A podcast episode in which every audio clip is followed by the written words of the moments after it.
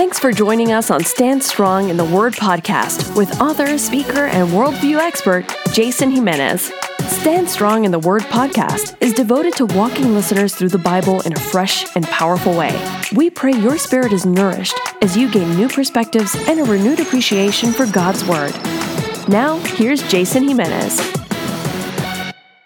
Hey, friends, welcome back to Stand Strong in the Word. Jason Jimenez here with you. So glad that you are tuning in to this podcast. Now, if you've been following this journey that we've been on, going through a chronological teaching of the Gospels, man, we've been seeing some really cool stuff. And last podcast, we talked about Jesus' first miracle, and that took place in John chapter 2 when Jesus was at the wedding feast there at Cana and he turned the water into wine. Well, today's passage is a very powerful one because this is about Jesus going into the temple. Now, I want you to pause and think about this wherever you're at right now, whatever church you attend.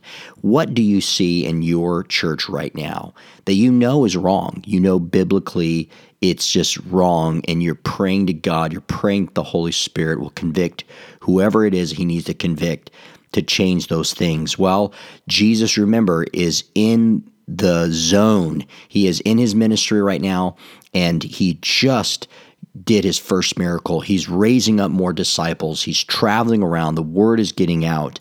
And here in John chapter 2, verses 13 through 25, is where we're going to situate ourselves right now on today's podcast and see how Jesus enters the temple and he cleanses it. Now, this incident at the temple takes place, again, as I mentioned, immediately following the wedding at Cana. Now, when you look at the symbolism, when you look at what is unique about this, Jesus is showing them that he makes all things new, that the old system purification is done, that he is going to atone for our sins, and he is the ultimate bridegroom, and we are his bride. So you take that not just illustration, but you take this main point of what Jesus is saying, and then you see that he immediately goes to the temple and he directly not just attacks, but exposes the fraudulent accounts of the religious leaders. So this this is an amazing portion of scripture. Now the synoptic gospels don't record this initial cleansing of the temple, just the one towards the end of Jesus' ministry. Remember the last week, and we'll get there in the next few podcasts. It's kind of a long ways away.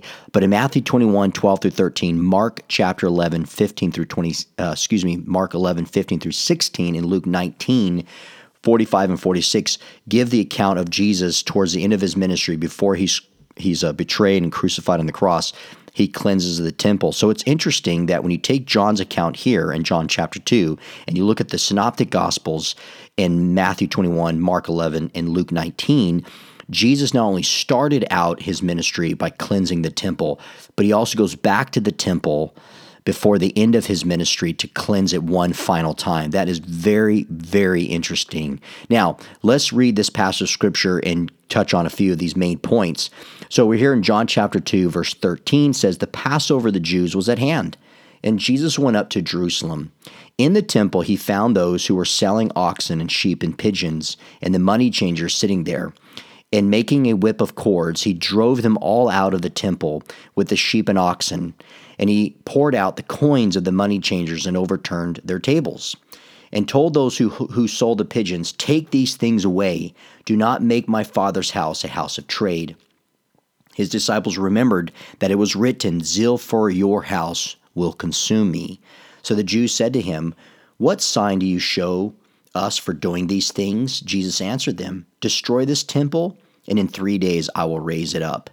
The Jews then said, It has taken 46 years to build this temple, and you will raise it up in three days?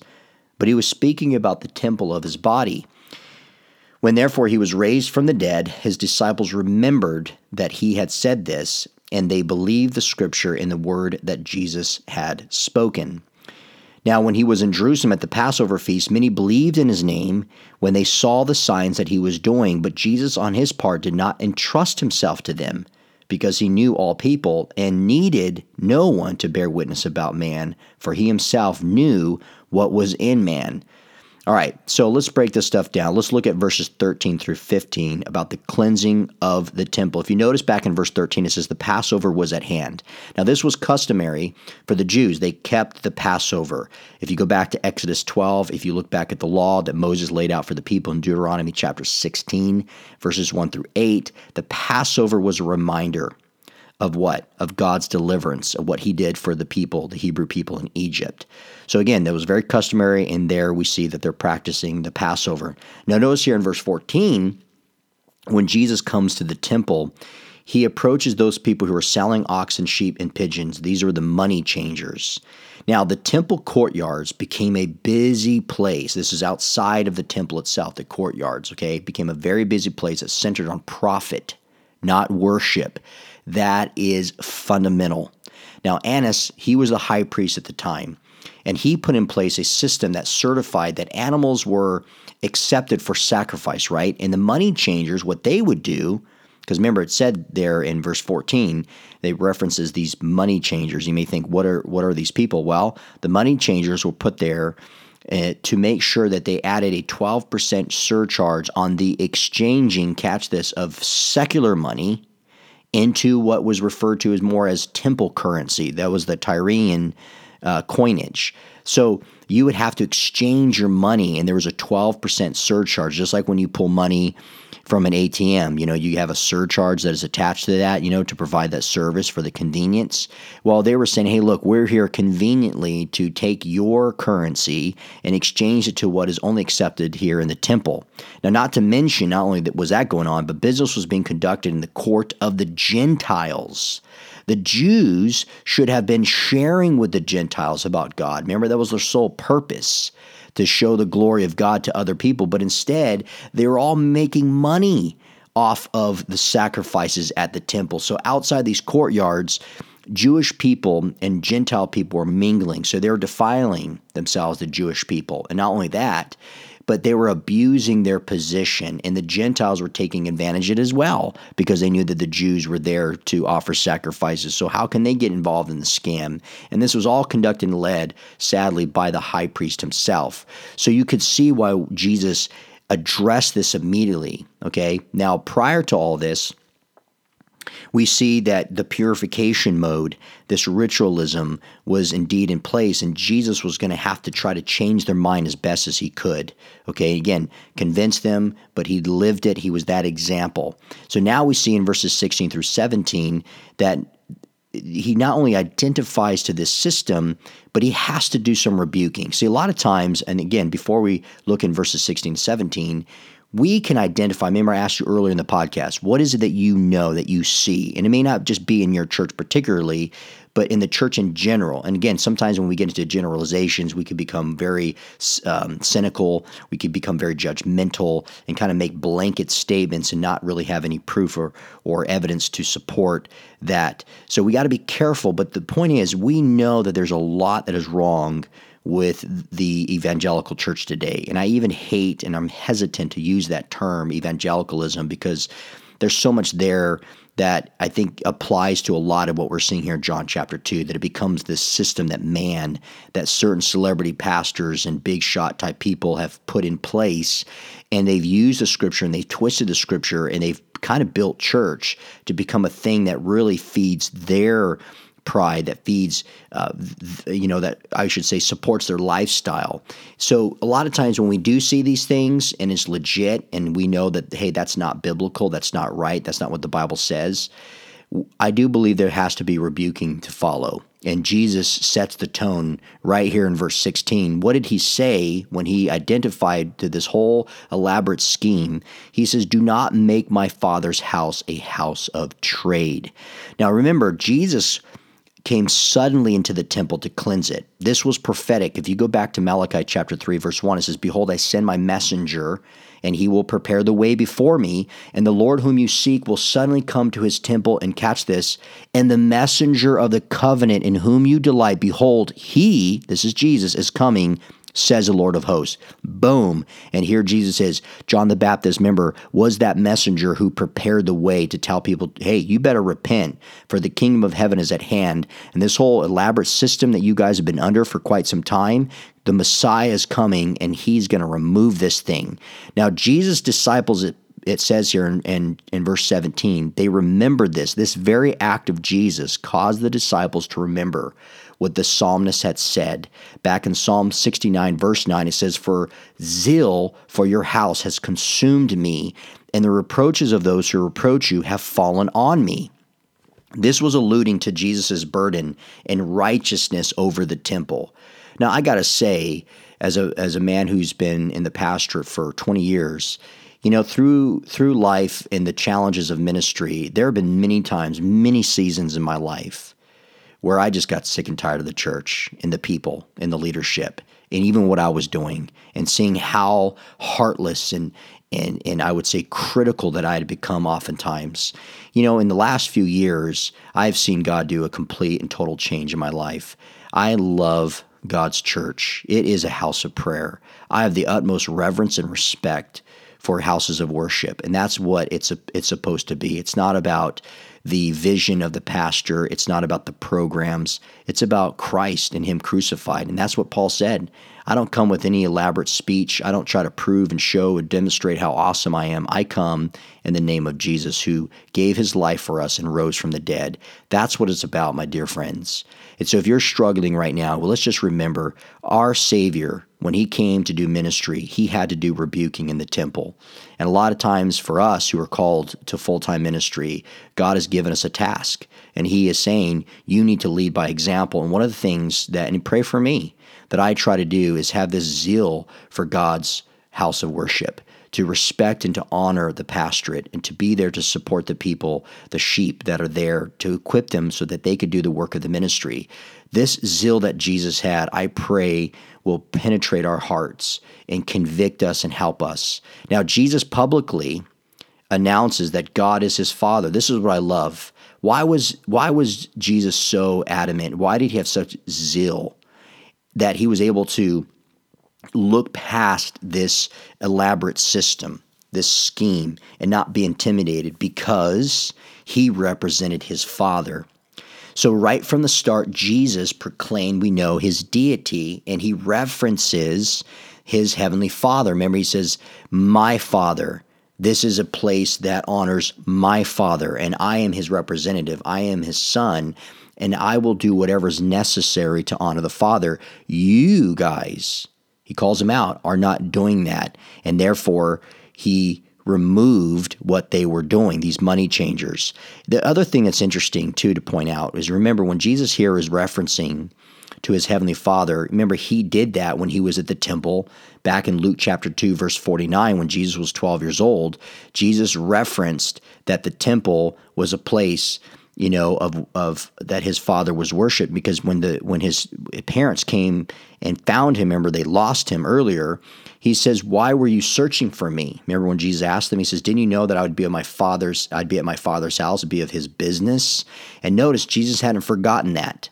Later on, we're going to see in John chapter four, Jesus refers to doing to to food being being um, his doing of his father's will. See, so Jesus was so fixated, so focused. His zeal was just, again, perfect. It's it's a, a standard that we as Christians need to strive for. And when I always look at this passage, it is about Jesus. It is about the Father. It is about the coming of the Holy Spirit that would fall upon uh, God's people and usher in the church age that we are currently in right now. In order for that to happen, what do we need to do? We need to break down not just these barriers, but we need to worship Him in spirit and in truth and not allow a manufactured system, not to get caught up into a churchy thing that we think that oh you know we've mimicked we've manufactured this this way of worshiping and everything's so precise and so keying on the personality of the pastor that we've neglected the person of Christ. No all that has to go. Now if you now notice when Jesus came with this zeal that was prophetic from Malachi 3 and Psalm 69 Notice now in verses 18 through 25, the rejectors and then the believers. So here's the bottom line when Jesus comes with this cleansing power, there are going to be those who believe and receive it, and there are going to be those who are going to reject it. This part of John here in this passage in, in John 2 18 through 25 reveals the difference of those who accept the cleansing power of Jesus and those who don't. The idlers in the temple, what they did was they, they manufactured their own religion. And in the process, what did they do? Did they shepherd the people? No, they abused the people who were coming there to worship God. See, in the process, there was always going to be, again, I don't know the percentage, but there's always going to be a remnant of people who come, even in this abuse situation, this false manufactured system that people on the surface looks like, oh, it's a good thing, come worship the Lord. And people in sincerity of their hearts are going to come and they're there to worship and they're going to be lied to. They're going to be taken advantage of. And I got to tell you, that is one thing here in Stand Strong Ministries that I am relentless about is to expose those type of false leaders because for the most part the Bible refers to those people as false teachers. They don't care about people's spiritual state. They take advantage of them coming to confess their sins before God and they rip them off. And and it just it's so disgusting to me and it's sad that so many people have been lied to, they've been betrayed, they've trusted this, the the church but it was an elaborate scheme to take advantage of them financially, whatever the case may be. In recent news, I was just reading other immoral scandals that are taking place within the church. Shame on these leaders. And so, Jesus, in order for us to see believers coming, we need to confront the falsehood. We need to identify what it is and rebuke it and remove it. So, this clearly showed the spiritual state of the people of Israel. They were messed up. Again, remember, as John the Baptist was there, he was the weirdo. The religious leaders were out there listening to this man, thinking, Who gave him the right to do these things? Why is he baptizing in the Jordan? And then when Jesus comes to be baptized, they're freaking out because they were not being, they weren't ready. They were not looking and searching the scriptures. We saw the birth of Jesus that he was that he was coming this way. They missed it completely. Now, on the as I mentioned earlier, as we see this abuse and we see the, the spiritual state of where the people of Israel were at, where they're just numb, they were ignorant, and they were caught up in this whole elaborate scheme, we're also reminded, though, as I mentioned earlier, that there is a small remnant of, of believers. Remember that we're anticipating the coming of, of Christ. And I think a lot of times we can get so fixated on how messed up things are, we get negative. And I just want to remind us that as much as as much disgust as I have experienced in the ministry, I don't allow that to get me to the point where I'm bitter or that I uh, neglect my responsibility. It is tough, but you know what? I give it to the Lord, and, and I'm reminded that there are many of you listening right now, including myself, I thank the Lord, that are standing up for truth, that we're a remnant of believers, just like Zechariah was waiting for the for the coming of Christ. Elizabeth, Simeon, Anna, John the Baptist, dies for um, not just his faith, but dies for the Messiah.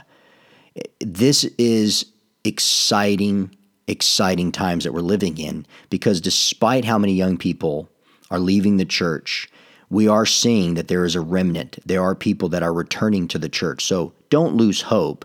And and clearly, if you're in a tough situation and you say, I cannot do the rebuking, you know maybe god is is is is going to use you and right now you're just in fear and you got to trust him. Now notice another thing i want to point out as we're wrapping this podcast up in the midst of jesus again in context cleansing the church. There's always signs. In verse 18 it says what sign do you show us for doing these things? So there's always some validation. You got to confirm something in order for us to believe you. The jews were always asking for signs for proof. Now the word was already going around that jesus um, since remember, I believe he was 12 years old and appeared in the temple, that this man was unique. He was extraordinary. Now, I don't believe at this point, because this was immediately following the wedding feast at Cana, that the word got out of, of him performing a miracle of turning water into wine. But we know shortly after this incident here in the temple, because of the uproar, because of the public um, rebuke that he gave in going around and, and overturning the tables and their currency, that they, they were looking into this man, you know, because immediately following, they, they plotted ways to arrest and to kill him. Now, not only was Jesus disrupting this, this elaborate scheme, but notice now he points to the temple in verse 19 and he says, In three days I will raise this up. Now, this is where we see later on when Jesus was being prosecuted for his quote crimes, they were giving accusations that Jesus said he would destroy the temple. And it goes back to this incident here when he says this in verse 19 of John chapter 2. Now let's look at two different things going on here. In one sense, Jesus is looking at an actual building. Obviously, he was there at the temple.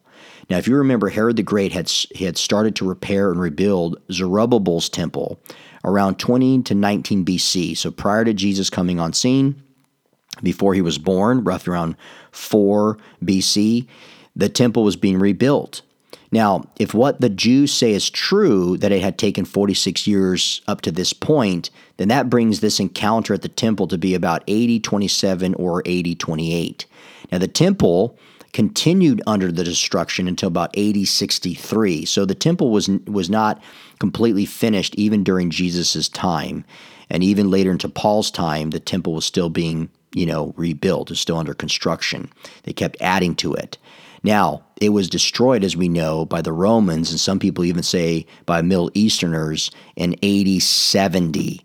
Now, as Jesus did look at this physical temple building, he was also referencing when he says, "And in three days, I in three days I will raise it up," saying ultimately all the stuff that you're you're doing here in the temple points to me. I am the ultimate sacrifice. I am talking about my death and my resurrection as well as the coming destruction of this Jewish of this Jewish system. And so Jesus' cleansing of the temple was just the beginning of what was going to come. This elaborate system will be done that man has manufactured that defiles God himself. And Jesus and his perfect body was going to be the perfect sacrifice, the ultimate sacrifice to atone for the sins of the nation of Israel and uh, as well as the Gentiles. They didn't get it. Now it says here in verse 23 25, now when he was in Jerusalem at the Passover feast, many believed in his name when they saw the signs that he was doing, but Jesus on his part did not entrust himself to them. Notice because it says he knew all people and needed no one to bear witness about man, for he himself knew what was in man. Now the Jews asked for signs, right? And yet, although they couldn't deny the miracles of Jesus, they didn't believe in him as the Messiah. See, they see what happens is there going to be so many people, sadly, that plant tares. They're all about themselves. They have many opportunity, time and time again, to accept Christ, to repent of their sin, and they choose not to give up their sin. Why? Because they're blind and they're corrupt. That's why John makes note that Jesus, on his part, did not entrust himself to them.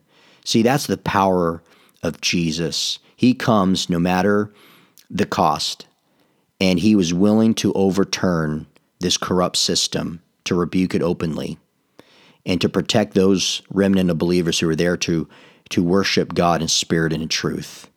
And not only that, but Jesus also doesn't give himself over to these people because he knew their heart.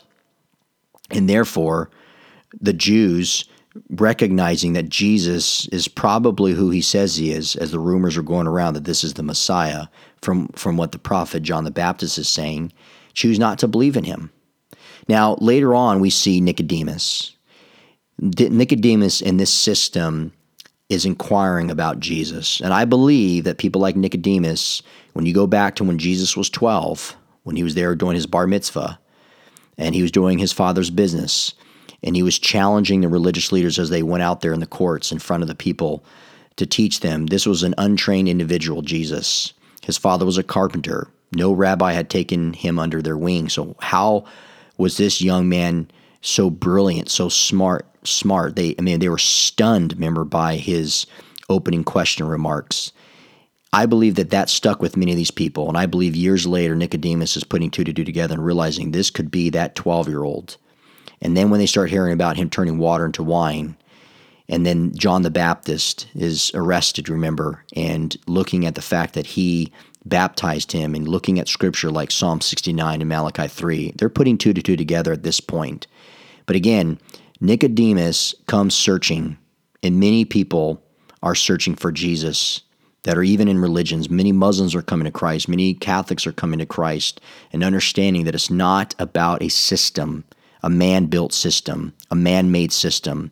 It's about the power of the Holy Spirit moving on us, convicting us of our sin, and turning to Jesus, who comes and does the cleansing. And He's here to protect us, dear friend. And later on, we're going to see a powerful story of not just Jewish people like Nicodemus turning to Jesus as their Messiah, but also Samaritan Gentile people that were looked at as as as the despicable individuals. But yet Jesus' love is for all mankind. So may that be a blessing for you as you continue to stand strong in your faith and continue, I pray, dear friends, continue to be in the Word and never, never forget that God loves you. I will see you on the next podcast. God bless you. For more information on Jason Jimenez and Stand Strong Ministries, visit us at standstrongministries.org. Thank you for listening, and keep standing strong in the Word of God.